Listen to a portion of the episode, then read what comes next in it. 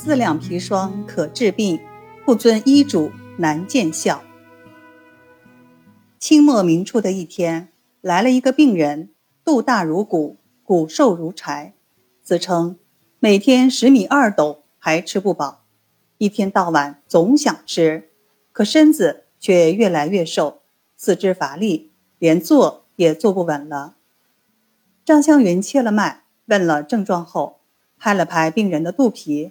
略微思索一下，就开了一张药方，嘱咐病人需饿肚一日才可食药，三天之内病情就会好转。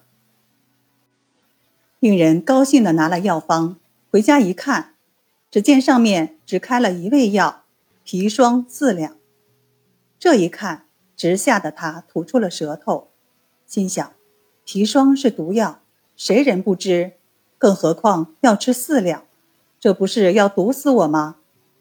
再想想，又觉得张香云是个名医，绝不会乱开药方的，就决定先配二两砒霜吃了再说。食药后，腹痛如绞，变出许多白色长虫，最长的竟达七寸。便后肚里顿觉轻松，肚皮也瘪下去许多。身上有了些力气，食量也比从前减少，感觉好多了。过了些日子，他又到张香云处复诊。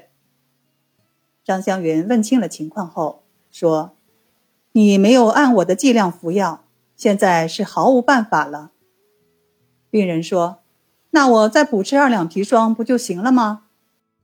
张香云道：“不行了，不行了。”原因是你腹中的虫子太多，只服二两砒霜没能把虫子全部打下，现在再补吃，剩下的虫子已经学乖了，不会再吃你服下的砒霜了。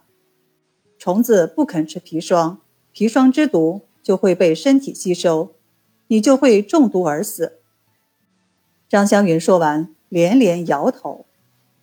这个病人回家后左思右想。心想，不吃药也是等死，最后还是补吃了二两砒霜。果真不到一刻钟的功夫，他就中毒死了。